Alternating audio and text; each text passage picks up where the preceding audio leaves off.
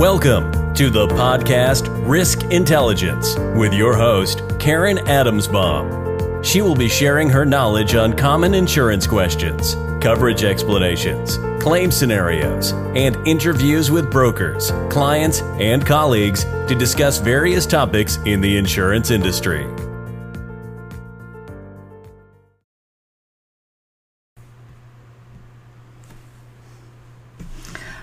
Hello, everyone. Welcome to episode 13 of the Risk Intelligence Podcast.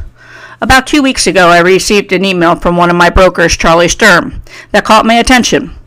He informed me that his insurance carriers are offering assistance to insureds to make sure that their website is complying to the American Disability Act, ADA. What does that mean? It means that if your business has an online presence, such a website, your website should be properly accessible to the disabled individuals for those who are hearing impaired, visually impaired, or even have physical limitations for using the mouse or keyboard. Lawsuits for the ADA compliance are on the rise, and the courts are finding that the public and the private organizations have an obligation to make their websites compliant.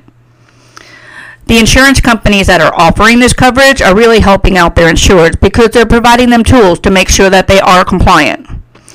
Just think about this for a second. A few years ago, when we went to a website, we would always see Facebook icon or a Instagram icon, Twitter, or even LinkedIn, and now it's pretty normal. Think about how many websites you visit a week. I mean, there's a lot out there that's really not complying to this. I hope this information was helpful. Thanks for listening. Thanks for listening to the podcast Risk Intelligence. Please subscribe to the YouTube channel and connect on LinkedIn by doing a search on Karen Adamsbaum.